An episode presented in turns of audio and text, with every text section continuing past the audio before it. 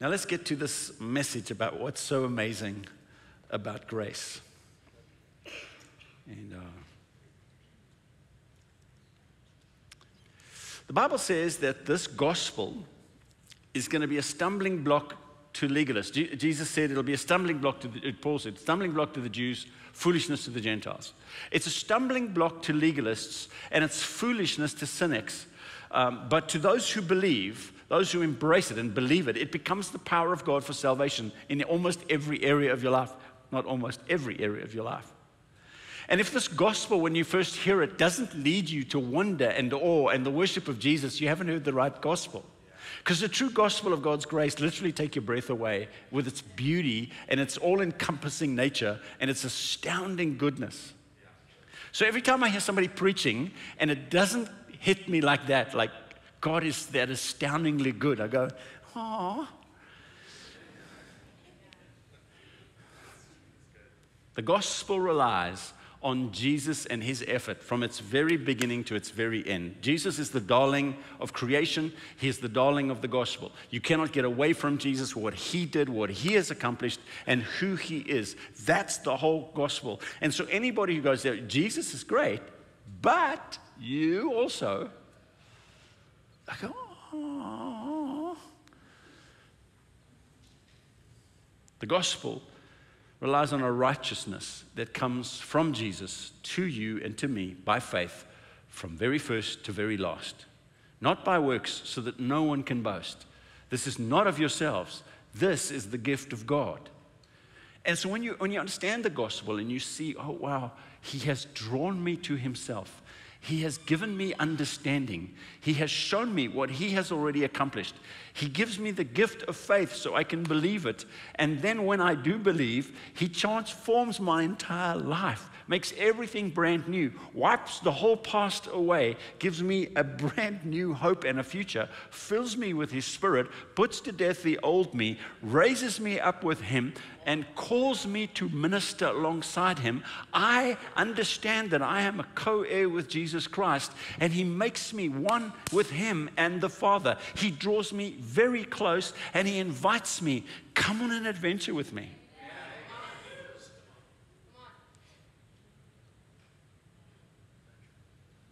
This gospel is good news. That's what it means. Gospel, good news. And if it doesn't transform you, and if it doesn't take your breath away, and if it doesn't make you want to run to Jesus and grab hold of him, then it's not the gospel. Because Paul said, all over the world, this gospel is bearing fruit and producing life. That's what it does. Because when you preach the gospel, people go, Is God that good? Is He really that kind? Is He really that forgiving? So let me just talk a little bit about four things around the gospel, and then we're going to move on. Let me just move here so I can see the timer. Because otherwise, you guys are all in trouble. We've changed our systems, um, so oh, I'm going to hit pause. This is for free. Uh, part of what we're looking into is new chairs for the auditorium because uh, we need to get more chairs in here. Because I'd like, I'd like us to grow a little bit more before we go to the second service again. Because now we, we jammed out and, and, it's getting full and you know children's ministry and so we're talking second service but I'd, I'd rather just get another 100 150 people in here before we go to a second service. So we're, we're in the process of going to have new chairs. They are going to be bolted to the floor and they are to when you stand up they're to fold up so um, it's to be fun they they do have numbers so so you can quite literally say that is my chair just don't do it to guess all right so we watch it. Anyway, that's for free. Let's talk about the gospel. It's eternal.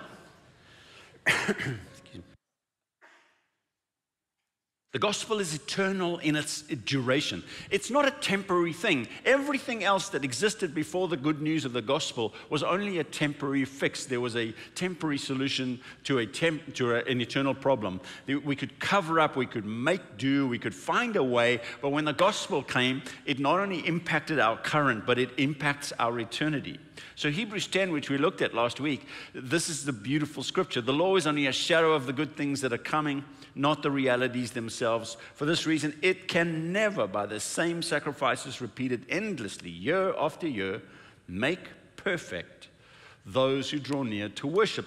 The law and any other practice of religion could never make you perfect, could never bring you into the place where you stood in relationship with God perfect.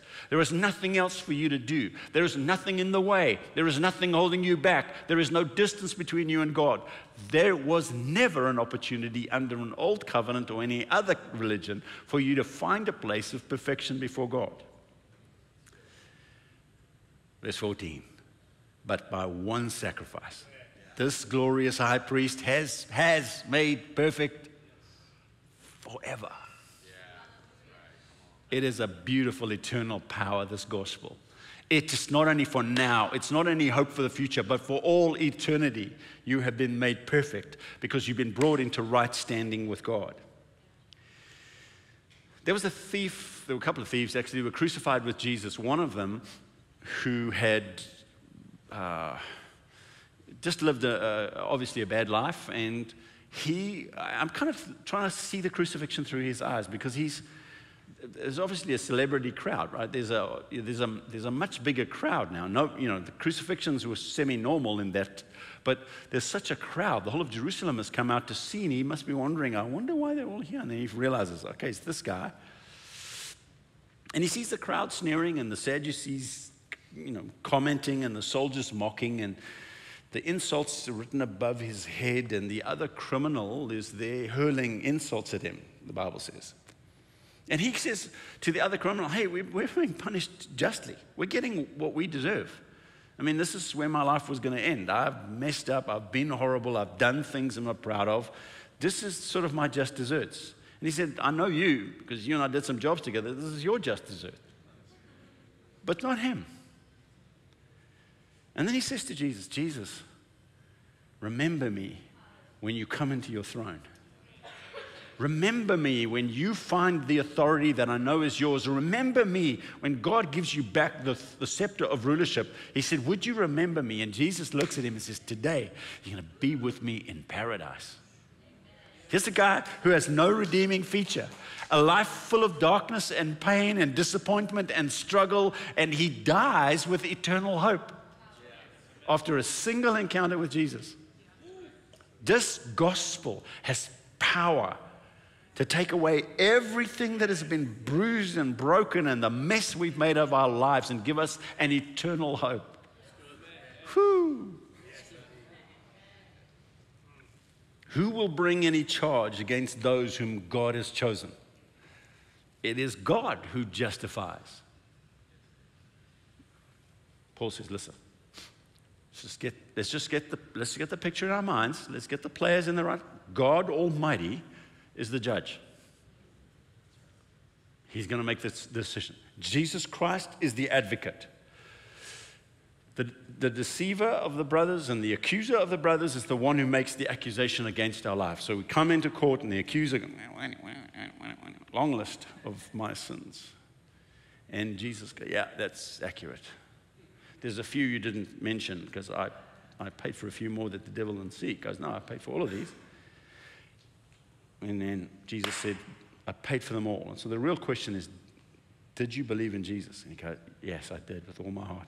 Jesus said, Dad, I paid for him. The father says, Not guilty. Boom. Eternally justified. A decree by the highest authority. So Paul says, Who can bring any charge against those, those whom God has chosen? It's God who justifies. Who then can condemn? No one. The enemy, oh, yeah, yeah, no, no, but I think he should be. Well, that sin was paid for already. Christ Jesus, who died, more than that, who was raised to life and is currently at the right hand of God and is also making intercession for you. He, John 2 says, he, he currently exists. He right now is our atoning sacrifice.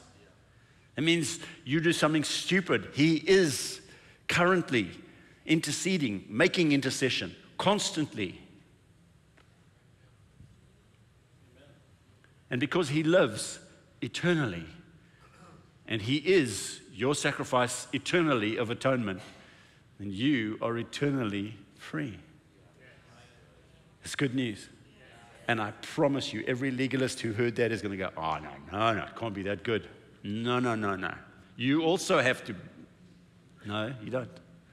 You have to believe. Number two, it's all encompassing. It just takes over every aspect of our lives. It clears up every sin. People go, no, no, no. You're not forgiven of every sin. You're forgiven only of the sins you've committed to date. Well, no, no, friends, Jesus died not just for the sins you've committed to date, Jesus died for every sin you ever will have committed. And He did it 2,000 years ago. He paid all of it then. Well, if you tell people that they're going to rush out and sin, no, I found out when people get the revelation of this, they just want to run to Jesus and grab, like, like Peter, get away from me, Jesus, I'm a sinful person. No, you understand the gospel, it makes you want to cling to Jesus with all your heart. Makes you want to put away sin and just say, Lord, teach me. Acts 13. Therefore, my brothers, I want you to know, I want you to know that through Jesus, the forgiveness of sins is proclaimed to you. Through him, everyone who believes. What's the category? Everyone who believes is set free from every sin a justification you were not able to obtain under the law of Moses. Law of Moses, all you could do was, was pay to date. Remember last, I was here last week. The priest, hey, you're back again. Yeah, I was, yeah, I was here last week with a lamb. I'm running out of flock, you know. I'm going, I was here last week with a lamb, but then I messed up again, and so I brought and dragged this other lamb again. And can we do this again? Everyone who believes is set free from every sin. Go read it in your own Bible. Some people think I make this up. I didn't change this, this is there.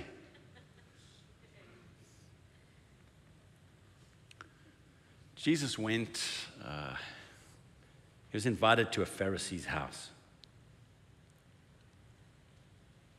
And while he's there, they're reclining in the way they do. There's a table in the middle. Everybody would lie on the floor on cushions lean on one shoulder and you dip in and eat and hang around. This lady comes in. She's a prostitute. And she stands at Jesus' feet and she's weeping. And she weeps and her tears fall on his feet. Then she kneels down and she starts to wipe his feet with her hair and clean them. And Simon the Pharisee gets himself knotted up because goes, if he really was a prophet, he would know that this is not a woman you're allowed to let touch you because she's she's a prostitute, basically. And, you know, Proverbs 7 and Proverbs 9 said, you know, her, her doorway is the doorway to hell, and, you know, watch out for her. And if you touched her, you were ceremonial unclean because her sin would get on you. And so, you know, Simon's nervous. And the, the culture of the day, men sometimes used to pray, I thank God I wasn't born a woman. You know, it wasn't a great place for a woman to come into a Pharisee's house. And Jesus says, Do you see this woman? And none of them saw a woman. They just saw a whore. A whore in a Pharisee's house. Who could miss that? Jesus saw a woman who wanted to be free.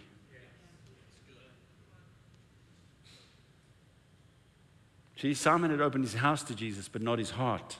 She opened her whole heart to Jesus. See, Simon didn't treat Jesus as an honored guest. It was common courtesy of the day that if you had a, if that dictated, if Simon had invited somebody, he would offer to wash their feet when they came in the door, have a servant do it. And that usually you would kiss them and anoint their head with oil. It was a sign of respect and welcome. But Simon had done none of this. Simon had invited Jesus and he'd invited others because says, and the others were also invited, but he had treated Jesus not as an honored guest Really, he, he was showing him dishonor in the absence of doing that. And Jesus said, Look, you never gave me anything, but she's wiped my feet and she's anointed me. And self appointed guardians of legalistic world and the external ritualistic religion will hate Jesus' message of grace. Because they call for a sincere love for God from the heart. So Jesus tells him a parable and he asks him a question. Two people owed this guy, one owed him 50 bucks, one owed you know, 500 bucks, one owed him 500,000. Neither of them could pay, so the guy said, Okay, you're forgiven. He said, Now, which one do you think loved him more? Now, he asked the Pharisee, but I get everybody in the room was going, Oh, I know, I know the answer. And Simon said, That's probably the guy who was forgiven the most. And Jesus said, Yeah. If you love much, if you're forgiven much, you love much. And he says to the woman, Go, you're forgiven. And Jesus, by the parable, was making an implicit claim to be the moneylender, God Himself. Come to cancel debts. But they rejected Him because they grossly misunderestimated their own debt. God's kingdom was for that lady. And you know what? His grace was big enough for all her past. The scripture says her many sins.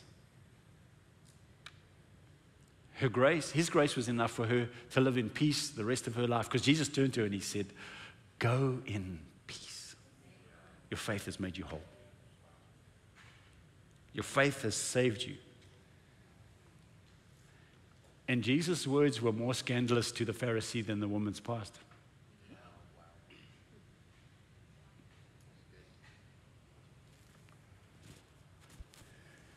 Colossians. But now, this is how you used to be, Paul said, but now he has reconciled you by Christ's physical body through death to present you.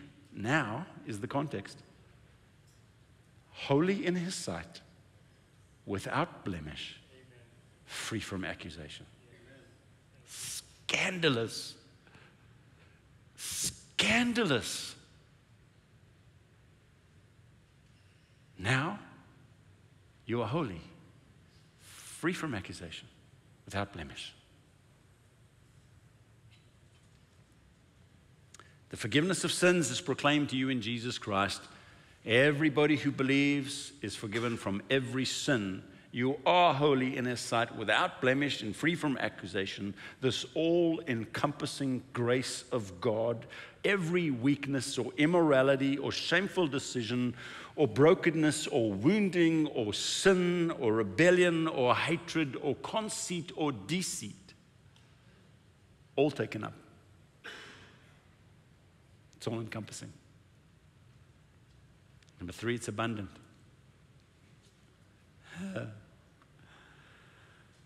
Romans 5. For if by the trespass of one man, talking about Adam, death reigned through that one man, how much more will those who receive God's abundant provision of grace, the overflowing, uh, excessive stream of grace, and the gift of righteousness will reign in life through one man, Jesus Christ.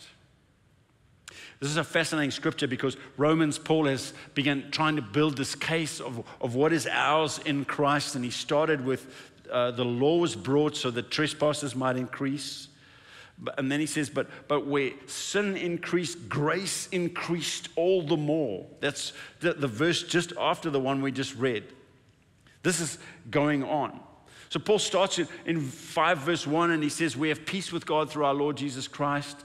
Then in, in 5 verse 9, he says, We shall be saved from God's wrath through Jesus. In 5 verse 10, he says, While we were enemies of God, we were reconciled to God through Jesus. Verse 11, he says, Now we rejoice in God through whom we have received reconciliation to God. Now in verse 17, he says, If you receive the abundant provision of God's grace, you reign in life. And then in verse 21, he says that you will uh, you'll reign through your. Uh, uh, uh, life in the eternal life that He gives you, He said, just as sin increased, grace increased all the more. Just as sin reigned in death, so now grace might reign through righteousness. The, the, that, that phrase where grace abounded all the more, where sin added up, grace superabounded and added. Donald Grey, uh, Barnhouse paraphrased it. He said, Where sin reached its high water mark, grace completely flooded the world. Regarding God's super abundant grace, there are two things we need to understand. Firstly, grace is not withheld because of sin. Woo! right there, there's a little happy dance. See, in the old covenant, if somebody sinned, you were like, all right, I withdraw from you. Isaiah 59. My arm of the Lord is not too short that it cannot save, my ear is not too dull that it cannot hear, but your iniquities have created a separation between you and me. I've turned my face away from you because of the sin in your life. God withdrew. Under the old covenant, there was a withdrawing. But now in Christ Jesus, because grace has been applied to your life, if you sin, grace still flows to your life. He doesn't withdraw. Amen. Grace is not withheld. Grace God. Grace is not withheld because of sin. And secondly, grace is never reduced because of sin. That's what people said. When people heard Paul preach this, they go, You know what Paul says? Paul says, We should just run out and sin so that grace can just keep on flowing. Paul says, There's some scandalous re- report that I say. But Paul never said that. He just preached what I just told you. We're in a dispensation where God's grace is super abundant and where sin increases, grace just overflows it and floods over it. Paul said, What should our response be to that truth? Should we rush out and sin? By no means. Never. Don't ever do that. How dumb can you get and still breathe? That's not clever. Don't do that. But no one's heart's right with God immediately hears that and goes, Oh, that's great. I can just go and sin. No you just want to worship a little, don't you? You just want to say, Lord, how beautiful you are. Let me show you this. Jesus goes to Jerusalem. The Bible says he set his face to go to Jerusalem. Jesus understood exactly, because Jesus had written the scriptures in Isaiah 52 and 53 and 54. Jesus understood exactly what was going to happen to him in Jerusalem. He understood the personalities involved. He knew who was going to betray him. He knew the high priest. He knew the whole deal. And he set his face to walk there. And he walks up the hill, the, the 20 or 30 miles uphill, coming from the east back to Jerusalem, because the glory of God had left in Ezekiel's vision from the going out east, and it said that the glory will return in the same way. So Jesus is walking up from the east, and he's coming into Jerusalem. Um, quite a massive elevation difference, and he's walking up that hill, set his face like flint, and he comes into Jerusalem, and they grab him, and they question him, and they mock him. And then he suffers and he's beaten and he's whipped and he's put a crown of thorns on his head and then they hit him with rods and then they pulled out his beard, and then they crucify him. And then Jesus on the cross says to his father, Father, forgive him.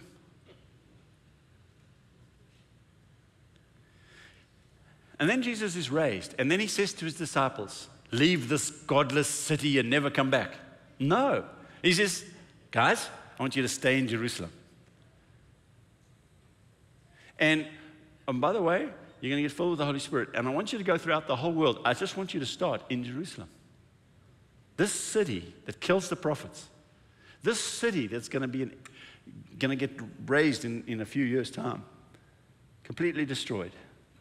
He said, I want you to start here.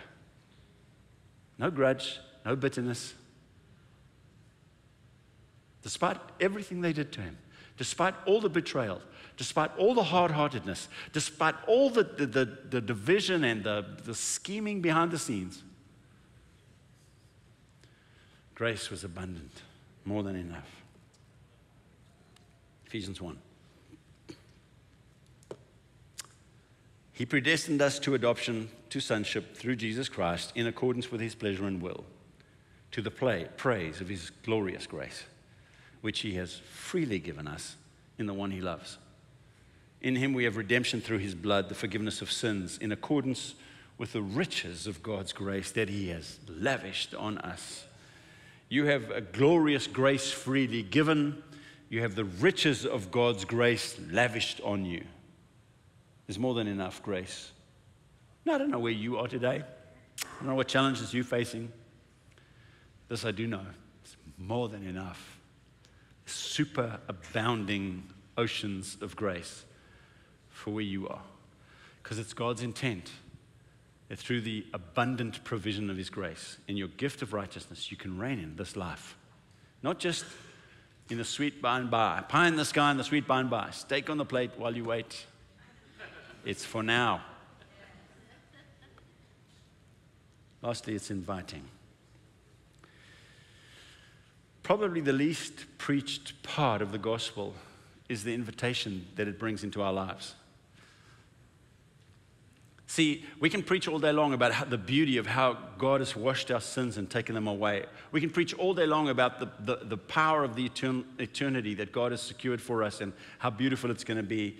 But very few people are focusing on the invitation for right now, that how we could live right now, how we can walk in victory, how we can overcome, how we can have authority in this world, how Jesus intends to let his kingdom come on the earth through the church. It was always his intent, Ephesians 2. throughout all the ages, it was kept hidden, but his intent was that now, through the church, the multifaceted wisdom of God might be made known. Hebrews 10. Therefore, brothers and sisters, we have confidence. What's the therefore? Therefore? The therefore is because he's been preaching this gospel. Therefore, since we have confidence to enter the most holy place by the blood of Jesus, by a new and living way open for us through the curtain that is his body, since we have a great priest over the house of God, let us draw near to God with a sincere heart and with the full assurance that faith brings, having our hearts sprinkled to cleanse us from a guilty conscience and having our bodies washed with pure water. Let us hold unswervingly to the faith we profess, for he who promised is faithful. And let us consider how we may spur one another on towards love and good deeds, not giving up meeting together as some are in the habit of doing, but encouraging one another all the more as you see the day approaching. I had so much more to say. I'm running out of time. I got caught up uh, end of my high school day, I'd known the Lord for a couple of years. I had first love. It was a beautiful thing. And got caught up with a group of legalists. Uh, John the Baptist would have loved them. Uh, really believed in, you know, don't wear shorts because you're causing people to sin, and don't go to the beach, or and women shouldn't wear makeup. And they lived this simple, frugal life of devotion and Bible study. And the guy who led it, he, the way he found his wife is he fasted for 40 days and 40 nights, and the Lord told him that's the woman and he'd never spoken to her. And he went to her dad and said, The Lord told me. And he said, Well, let's bring her in. And she said, Yeah, the Lord gave me a dream three nights ago, and I'm supposed to marry you. And the first time they held hands was between their wedding and the reception. And I was like, That's the way to do it, obviously.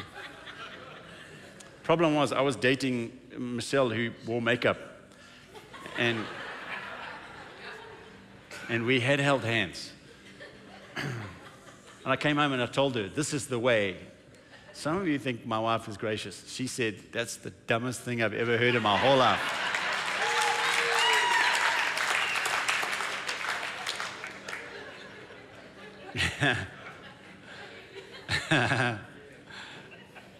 Sweet. But to my zealous mind, that was real devotion. There's something beautiful about legalists. That extremism really appeals to something in our spirits because you feel it so deeply. That extreme devotion called to something in my heart. But I found that as I practiced and walked out that legalism, I had an ongoing sense of foreboding because I discovered that I could never perfectly live up to all the rules, which seemed right and biblically accurate. And I started to drift from my intimacy with Jesus and I started slowly losing my first love and exchanging it for a set of rules. This rule book brought a sense of right, but with it a sense of condemnation and an awareness of the distance between God and me.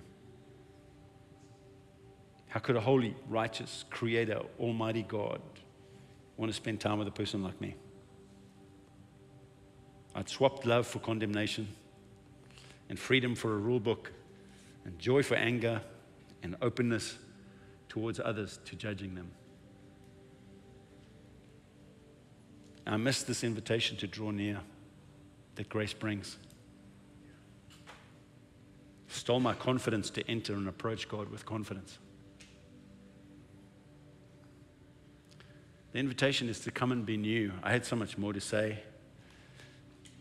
The invitation is to come and put on Christ. The invitation is to put off all the old stuff, all the sin and all the warped stuff, and put on a brand new you, which is created to be just like Jesus. The invitation is to let grace take root in your life so that you can live holy and upright and true and pure. I like the person I am when I walk well with God. I don't like the person I am when I'm far away from Him.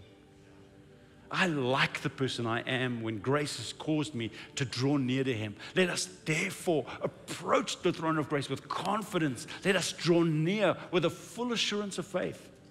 And if there's anything the invitation of grace will do for you, and I'm hoping it does that for you right now, is that you would understand Jesus did all of this so that you would come near that for your part of this relationship, the part that you're responsible for, that you would give it with all your heart and draw near to Him. That you would dare to risk it, that you would come boldly, that you would come and ask for more than you know that your previous actions deserved, that you would say, I'm just going to believe. And not base it on my performance, but base it on your performance.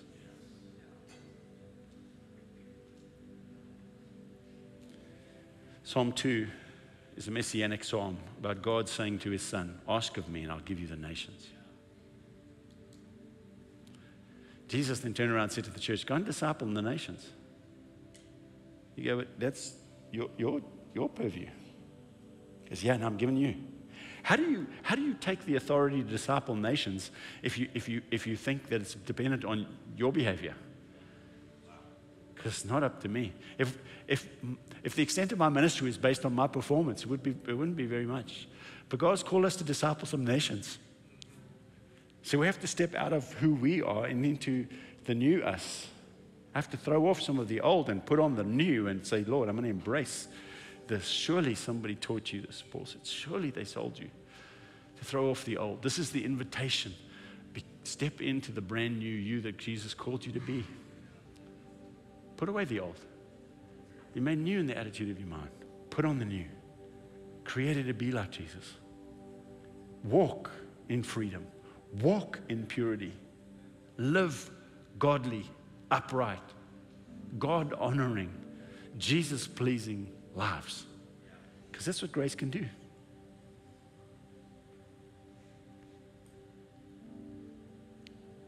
I'm just going to pray a prayer. And the team's going to come up and we're going to sing Amazing Grace just because it really is amazing. But I want to dare you. I dare you. You can, you can even put my name on it. You can go to the Lord and say, Lord, Greg said, I can come here f- with confidence. Greg said, I can ask for more than I think I deserve. And if that's true, this is me asking. This is me coming. I really want to get to know you. I want to know you more than I do now. I want to see more of your power than I know now. I dare you. Father, this week as we come and I'm praying that you would do some profound things for us, more than we've asked or imagined. That you draw people, Lord, all of us closer. That you'd stir us, Lord. That, Lord, for the first time, some people in this room would let, would let the past go. and embrace the future you died to purchase. So I bless us, Lord, and I thank you for it in Jesus' name.